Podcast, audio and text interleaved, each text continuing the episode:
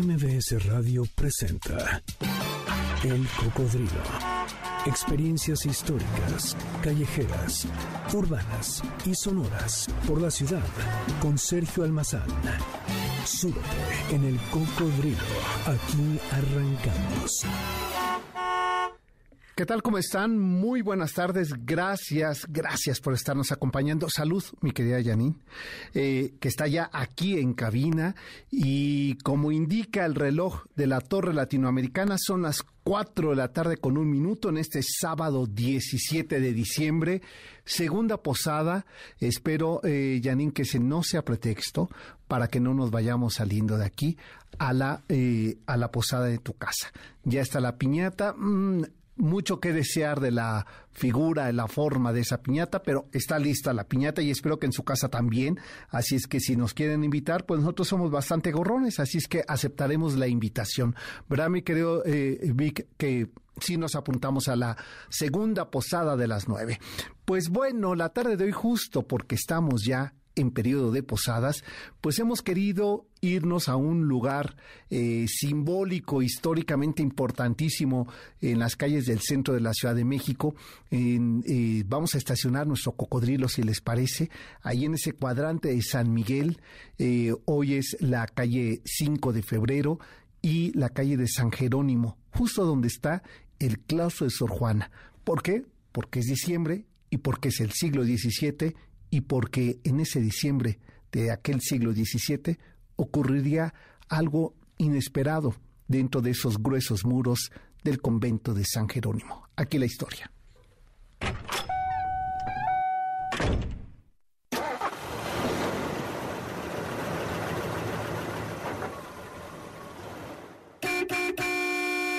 Como es bien sabido por todos y por todas, la monja jerónima Sor Juana Inés de la Cruz es considerada como la última gran poeta del siglo de oro de la literatura en español. Entre sus trabajos se encuentran poemas, comedias teatrales, obras religiosas y villancicos, que son poco conocidos pero igual de importantes que sus otros trabajos por los que fue considerada un ícono de la literatura barroca de su época. Y justo lo que estamos escuchando son parte de, eh, de esas rimas para la temporada navideña y las pastorelas que la monja Jerónima escribiera en aquel siglo XVII.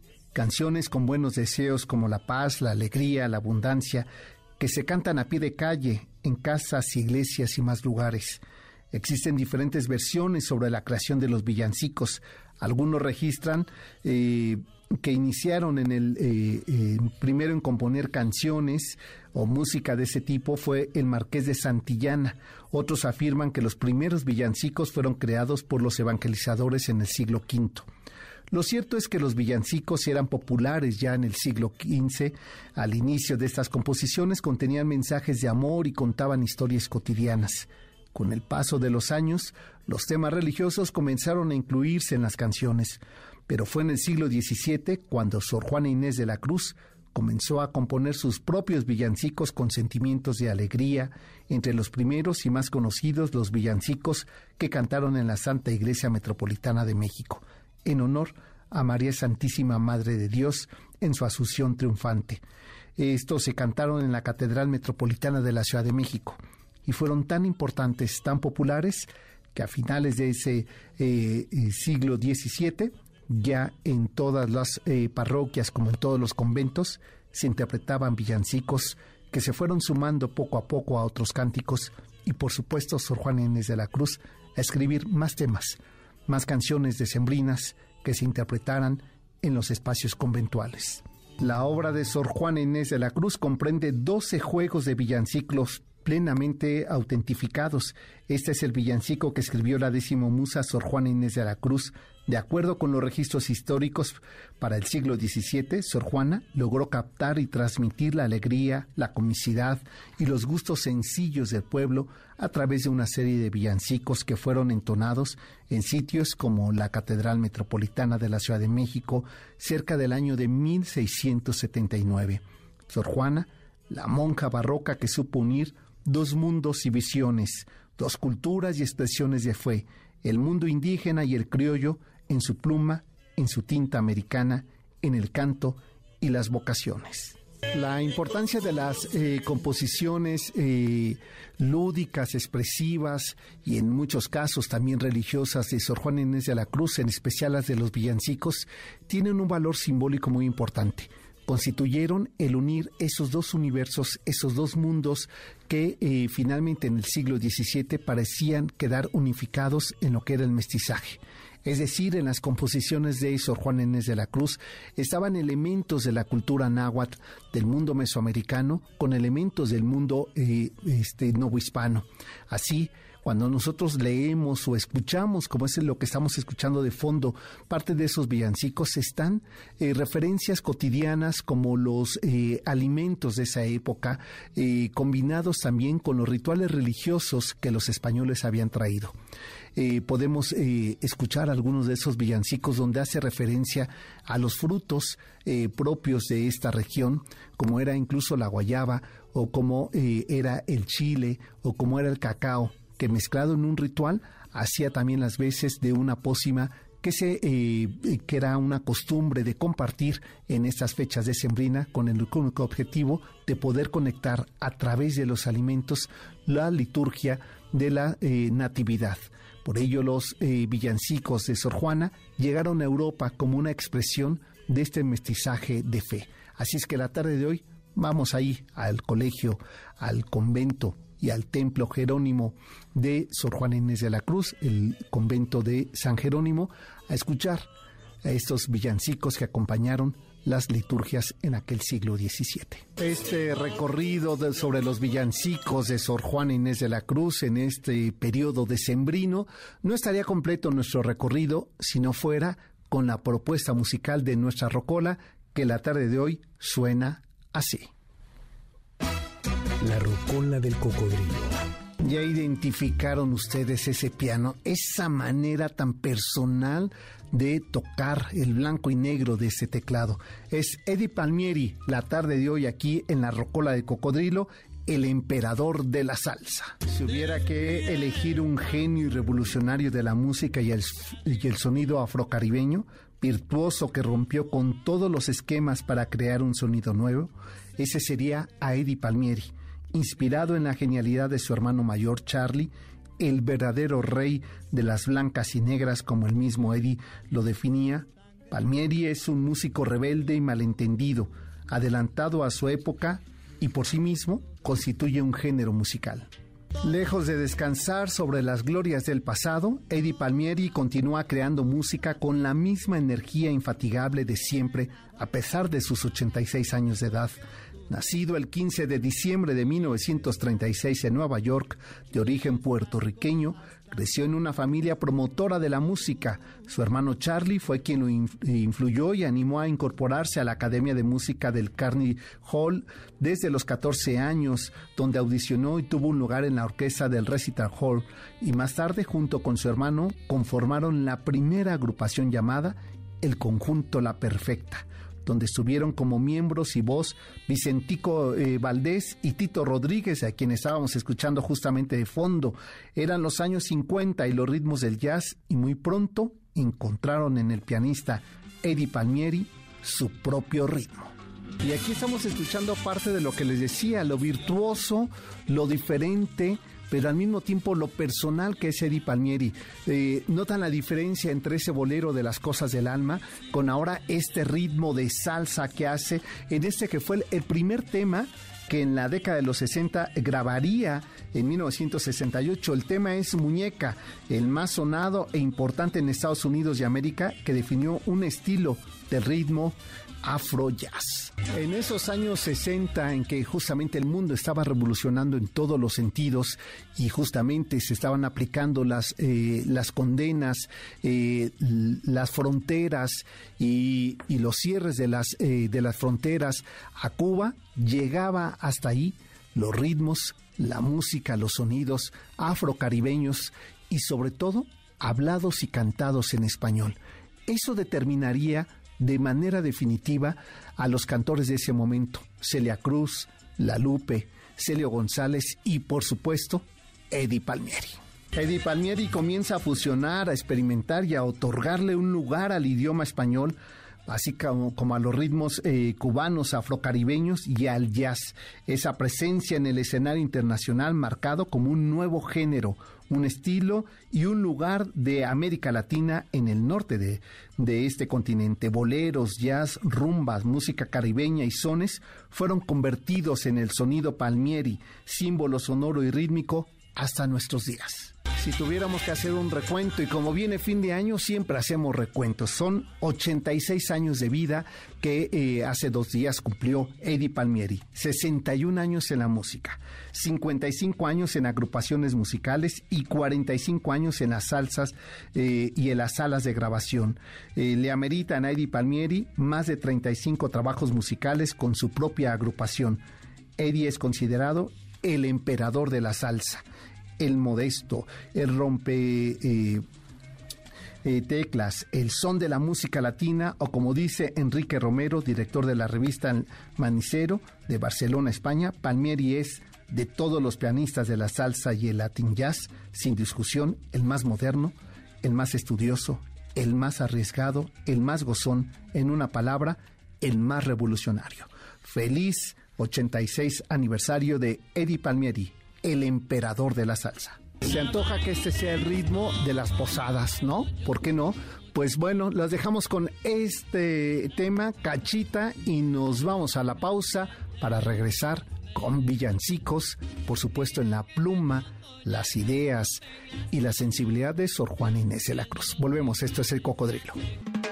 El cocodrilo regresa después de esta pausa. No te despegues.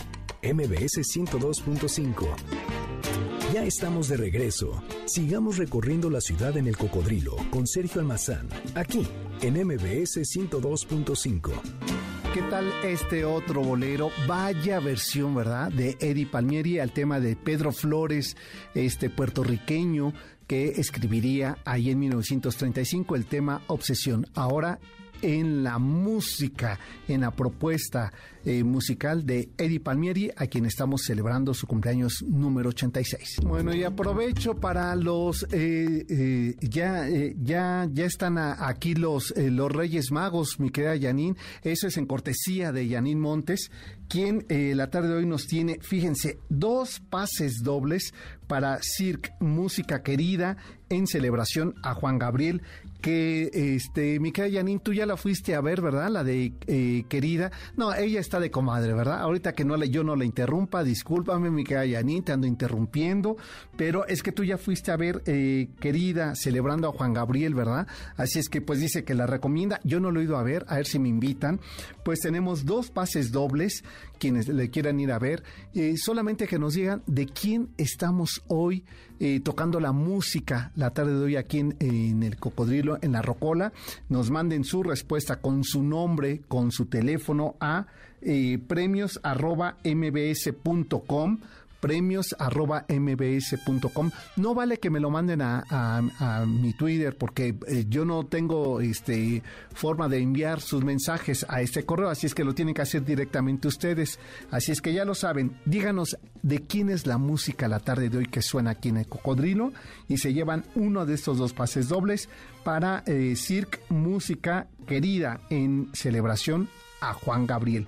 Manden su respuesta a premios mbs.com junto con su nombre, su teléfono. Y bueno, mi querida Janine, ya empiezan a sonar los villancicos de nuestra admirada, la décimo musa, Sor Juana Inés de la Cruz. Hay diferentes versiones sobre la creación de los villancicos. Algunos dicen que el primero en componer música de este tipo fue el marqués de Santillana, otros afirman que los primeros villancicos fueron creados por los evangelizadores en el siglo V. De acuerdo con algunos investigadores novohispanos, estas alegres melodías surgirían en el Renacimiento a través de canciones cantadas de forma popular. En la República se puede eh, considerar Hoy nació el Redentor del Mundo como el primer villancico cuyo origen proviene de la España del siglo XV. ¿Por qué resultan tan importantes los villancicos en la eh, propagación de la fe católica en la Nueva España? Porque a principios del siglo XVI comenzó la costumbre de sustituir los responsorios litúrgicos que eran cantados en latín por la lengua castellana Las composiciones elegidas para tal sustitución fueron precisamente los villancicos, que son los antecedentes de esta práctica, se remonta a la segunda mitad del siglo XV. La llegada de estos cantos básicamente de origen religioso sobre las villas, posadas y llegada del niño Jesús fueron parte del discurso pedagógico que los evangelizadores utilizaron en la Nueva España, sobre todo en la segunda mitad del siglo XVI. Por ello no resulta azaroso y no difícil de pensar que justamente una de las grandes sabias del siglo de oro de las eh, letras eh, novohispanas, Sor Juana Inés de la Cruz, eh, apasionada por la palabra, por la poesía y en poca medida por la religión, porque paradójicamente siendo una gran religiosa, en realidad era una gran filósofa, era una científica, Sor Juana Inés de la Cruz, que lo que usaba como pretexto era la liturgia religiosa para en realidad discutir, reflexionar, provocar con su tinta, con su letra, el pensamiento crítico sobre la manera de la evangelización en América. De ahí que eh, entre 1670 1677 comenzara a escribir algunos ensayos de lo que más tarde serían conocidos como los villancicos. Estos villancicos donde ella incluía de forma lúdica pasajes cotidianos del mundo indígena que ella observaba, eh, por ejemplo, este eh, dulce que, nosotros eh, incluimos en las piñatas, que son cáscaras de fruta recubiertas con azúcar, antiguamente con miel, llamadas colaciones. Esta, este dulce fue una invención de la cocina de Sor Juana. Sor Juana en las, en las misas de Aguinaldo, eran estas misas de fin de año, eh, se daba cuenta que a los indígenas no se les eh, entregaba esos, eh, estos panes sembrinos, estas frutas cristalizadas, porque no estaban bautizados, entonces no se les incluía dentro de los rituales católicos. Sor Juana comienza con las cáscaras de estas frutas cristalizadas a recubrirlas de, de miel y a dárselas a los eh, niños una vez que terminaban estas ceremonias. De ahí que eh, la invención democratizadora de las fiestas eh, decembrinas comenzarían a sumar al mundo indígena, a pesar de no estar bautizado, a pesar de no ser evangelizados, a las ceremonias de aguinaldo. Y para finales del siglo XVII, Sor Juan Inés de la Cruz además hacía representaciones teatrales de lo que más tarde vamos a considerar como las pastorelas que ya los franciscanos en, eh, este, eh, en el Estado de México habían desarrollado, o los agustinos que también en Texcoco habían desarrollado estas representaciones teatrales que más tarde vamos a conocer con el nombre de pastorelas. De ahí la enorme importancia en Sor Juan Inés de la Cruz de escribir estos eh, textos que conectara el mundo indígena, la cosmovisión eh, y los rituales eh, que hacían las comunidades indígenas sobre todo mexicas, con respecto a la gratitud de lo que el año les había dado a la tierra y preparar la tierra para la cosecha del nuevo año.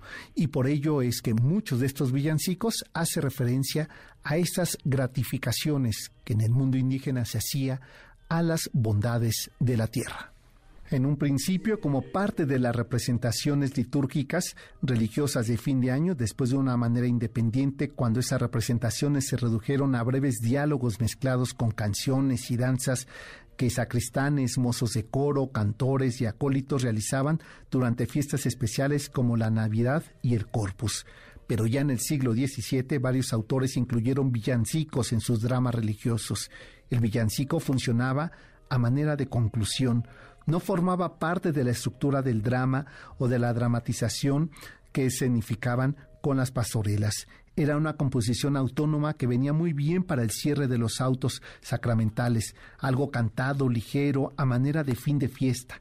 Pero estos villancicos podían ser compuestos originalmente para la pieza dramática o bien comenzaron a circular de manera autónoma y comenzaron a eh, hacer eh, alarde de la divinización para poder incluirlas en las obras. En la Nueva España llega el villancico como una forma literaria y musical bien definida y estructurada que ya se especializaba en cuestiones religiosas como el nacimiento de Jesús, como eran las posadas y asimismo como también la muerte del propio Jesús. Uno de los primeros cantos religiosos o villancicos que fueron escritos y popularmente eh, eh, cantados eh, durante todo el siglo XVI, en 1599 se escribiría uno de estos que ha trascendido que, y que es uno de los mejores ejemplos de esta mezcla que hay entre la, entre la propia lengua náhuatl y el, la religión católica que es este tema llamado Dios y Tlanolancintle, que corresponde justamente a mezclar las dos deidades, una deidad en el que es eh, el Dios niño en el mundo náhuatl y otro que tenía que ver con el nacimiento de Jesús para el mundo católico. Esta forma eh, de composición eh, llega a manos de Carlos de Sigüenza y Góngora, quien fuera contemporáneo de Sor Juana, uno de los grandes sabios novohispanos, que eh, le enseñaría parte de estos textos a Sor Juana, lo cual le inspiraría más tarde a escribir eh, eh, temas como fueron los villancicos. ¿Qué pasó con estos villancicos? ¿Cómo trascendieron? De esto vamos a platicar regresando a la pausa, pero también tenemos invitados con los que vamos a compartir esta mesa. Volvemos, esto es el cocodrilo, en la segunda posada, que mi querida ¿cómo puede sonar su posada? ¿A qué ritmo nos podemos ir? Eh, esta tardecita de posada para ir preparando eh, el ponche. Ya, ya pusieron a hervir los tamarindos eh, con la jamaica y la canela ahí en tu casa.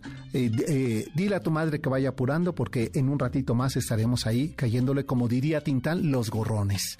¿Verdad? mínimo tres, mínimo tres, Víctor, como bien lo dices. El cocodrilo regresa después de esta pausa. No te despegues. MBS 102.5 ya estamos de regreso. Sigamos recorriendo la ciudad en el cocodrilo con Sergio Almazán, aquí en MBS 102.5. Eh, ¿Se, escuchó lo que yo estaba? No, ¿verdad? No se alcanzó a escuchar. Es que me están aquí diciendo que si yo ya bajé la cortina totalmente en vivo. Ya nos quedan dos programas más. O sea, el 24, mientras dejamos el pavo en el horno, venimos a hacer programa y regresamos a montar la mesa para la cena y después el 31 en lo que estamos al aire, Janine y Víctor se ponen a separar las uvas. O sea, que no vengan aquí a decirle que si nosotros ya estamos en la vacación, no, si la gente de veras que, como ellos ya bajaron, y me estoy refiriendo a, eh, a Gerardo que está aquí, pero no es, a, él ni le abrimos el micrófono, porque déjenme platicar, venía eh, caminando hacia, hacia la estación de radio, que eh, las oficinas están aquí en la colonia Anzures y la colonia vecina es la colonia Polanco. Eh, dos de los grandes parques eh, este, y, corazones del barrio, pues uno de ellos es el Lincoln.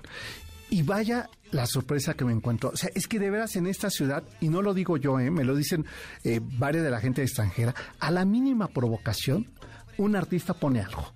Así, a la mínima. Bueno, es el caso de Francisco Diego, a quien hacía un rato que no veía, yo creo como tres o cuatro años, ¿verdad? Algo así que no nos, sí, que no nos veíamos, eh, Francisco. Primero, tiene la desfachatez, que eso ya le voy a pedir a Yaní. No vamos a invitar a nadie que sea más joven que yo y mucho menos con esos años más jóvenes. ¿Eres del 91? Soy del 91. O, te quitaron la edad aquí tu promotor? como si fuera yo Beethoven, no, no, no. Porque... No, 91, del 91. Del 91, o sea, 30 años. 31. 31, 31. Sí, sí, sí. O sea, 31 años y este artista... A que te acerques un ah, poco más en micro. Se alcanza a escuchar. Y, y este artista, pues ya tiene su escultura, en, bueno, no, no tuya, eh, digo, no de ti, sino tuya, este, en Polanco, en uno de los eh, parques más importantes de este barrio, ¿no? Y además, ¿a poco sí ya con experiencias de nudo y toda la cosa? Eh, bueno, pues ahí pues, con, ciertas experiencias. Con ciertas experiencias, sí. no, pero literal, ahorita lo que decías, del, nació la oportunidad del espacio y de poder dejar parte de la de mi obra ahí. Y entonces cuando como cuando estaba pensando cuál poner, les propuse esta y creo que, que fue para mí la como la más indicada que acompaña perfectamente el sentimiento de quien puede ir caminando. Y la serie de, de esas esculturas la titulé Sultano de Nudos. Y entonces el... a ver, el, título a mí me, hizo ruido, ¿eh? ¿Sí? Sí. No, no tanto el de la obra, porque esta obra me parece muy bonita y me parece muy pertinente en momentos pandémicos donde todos tenemos una experiencia eh, lejana o más cercana de ausencias, de duelos, ¿no? Eh, sean de forma física o sea emocionales. Todos perdimos algo, claro. ¿no? Estos dos años fueron una pérdida terrible. Sí, y con esta idea fue que la titulé Te vas con casi todo menos, mis recuerdos. Este es lo único que nunca se llevan, ¿verdad? Sí. Y, no sé si para bien o para mal, ¿eh? Y se quedan. Y se quedan, no, sí, no, lo peor es que se quedan, claro. Literal. Sí. Pero con, la idea de hacer a, a una persona o a este elemento que combine la palabra sutano, donde puede ser sutano, perengano, menguano, y sultán, eh, que es una persona muy importante. Entonces, y de nudos, como esos momentos en los que se vuelve difícil el trago y que necesitas eh, pasarte tantita agua y que estás en un momento de duelo. Entonces que no fluyen las cosas, que, se, que se te anuda el alma, pues. Literal. Y entonces dije, en esos momentos siempre hay alguien, que puede ser quien sea, que el hecho de estar en, compañía eh, hace que, que ese momento se vuelva mucho más cálido y que se vuelva fácil de recordar. Y con esta idea eh, quise hacer momentos de, duelo, ya fuera por pérdida de una persona que eh, se, que perdió la vida o de una pérdida en una relación donde se vivió un duelo y esa similitud de duelo. Y al final, eh, esta idea de te vas con casi todo menos mis recuerdos, creo que simboliza muy bien a todos esos momentos de pérdida que, y la quise compartir en el parque por quien vaya caminando por ahí y que necesite este caminar junto a alguien. Sí, como un, eh, sabes, como un tótem de salvación, de curación, ¿no? Eh, porque además me parece que el espacio eh, físico abierto, que tú eres muy joven, pero cuando se hace 80 años que se empieza a trazar el, el barrio de Polanco, si uno revisa los planos, eh, decía de la Lama, uno de los constructores, a José Luis Cuevas, el papá del, del pintor y del escultor, eh, este, decía, tenemos que hacer corazones de barrio que eran los parques. Y a mí me parece que ese nombre es muy bonito porque justamente es el lugar donde todo el mundo confluye, ¿no? Y donde eh, hay corazones rotos, corazones alegres, y me parece que una escultura de esta naturaleza ahí, pues ayuda a confluir las emociones, ¿no? Claro, y más con esta importancia del parque es donde se vive y convive, donde se hace comunidad, donde puedes ir desde a correr o a... Eh, o a reflexionar, a, a, perderte. O a jugar con niños, o a platicar con un amigo.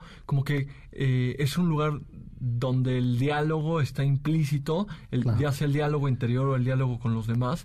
Y creo que el... Eh, o con el entorno. Sí. Y a, mí por eso es que me gusta que esté ahí la, la, escultura, porque ayuda a dialogar y además es una sorpresa.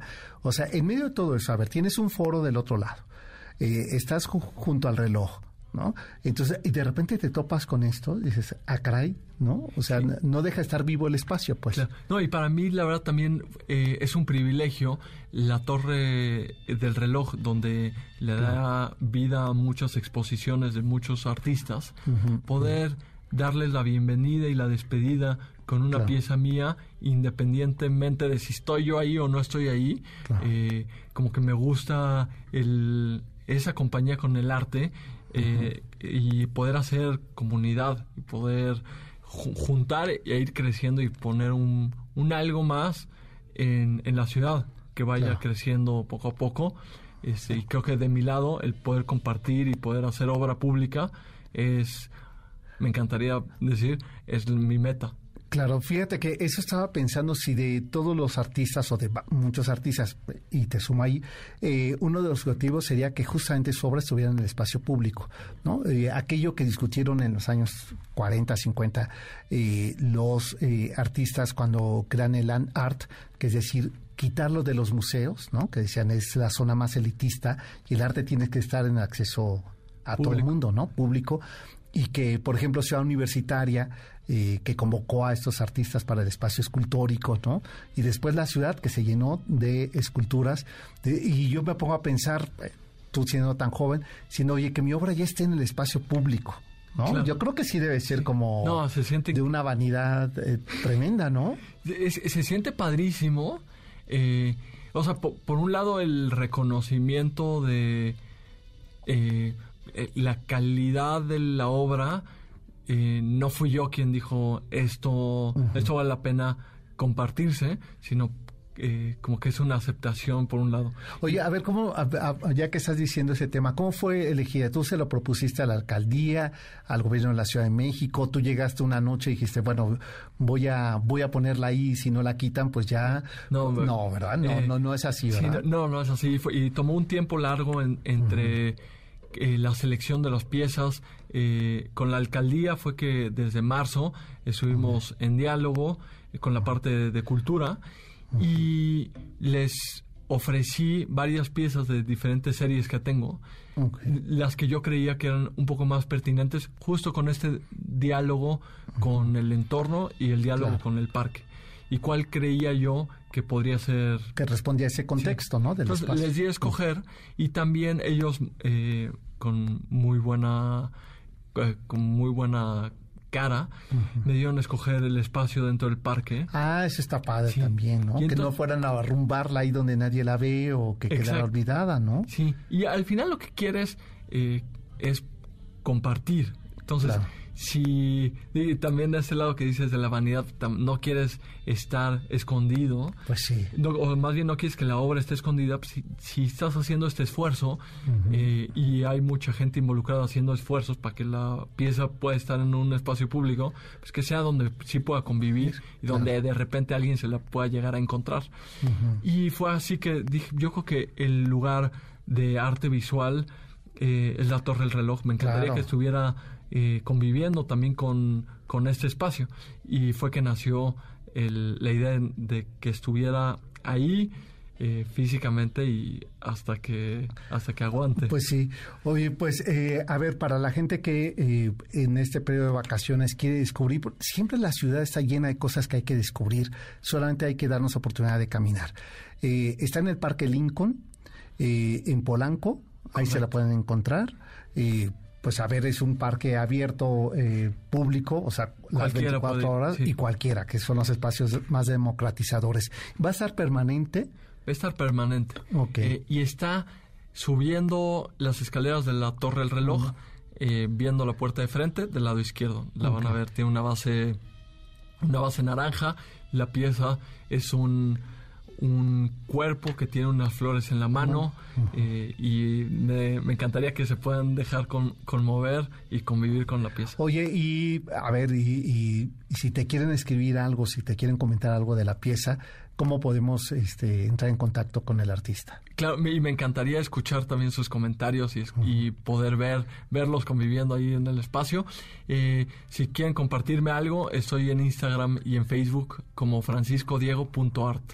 Y ahí comparto un poco el proceso también, cómo, cómo voy haciendo estas piezas de bronce, eh, cómo va haciendo el proceso en moldes, fundición y al final eh, pasar del boceto hasta la escultura, que se vuelve muy padre eso, del boceto que con líneas que no se borran, hasta el bronce que dura más que, que mi carne, que es un, simbolismo padre. Claro. Oye, eh, te voy a decir lo mismo que te dije hace tres o cuatro años que te dije. Me tienes que invitar a tu taller. Prometo. A mí, a mí la verdad, lo que más me gusta es el proceso de producción de una obra. Cómo surge la idea, cómo, porque siempre vemos la obra terminada, pero el proceso debe ser complejísimo. Claro, sí, y, y suena un poco padre la idea de es una sola persona haciendo todo, pero la verdad es que el proceso de la fundición, los moldes, es muy padre porque de repente involucras creatividad en el proceso de la producción, donde no soy solamente yo, eh, yo lo boceto y yo hago la, la, pieza, pero después en, la parte de los modelos, de los moldes y del vaciado, eh, se involucra más. Sí, más personas. Pues eh, nuevamente tus redes. Estoy como franciscodiego.art. Ah, muy bien, pues ahí lo encuentran en Instagram y en Facebook. Gracias por haber venido este sábado, ya difícil. Tú sí, como este, tú ya casi en la vacación también. Sergio, no, muchísimas gracias por invitarme. Y sí, prácticamente, pero todavía hay que acabar de cerrar el año y acabar un par de piezas ahí. Y estás invitadísimo al bueno, estudio. Que conste. Pues hacemos una pausa y regresamos, mi querida Janine. El cocodrilo regresa después de esta pausa. No te despegues.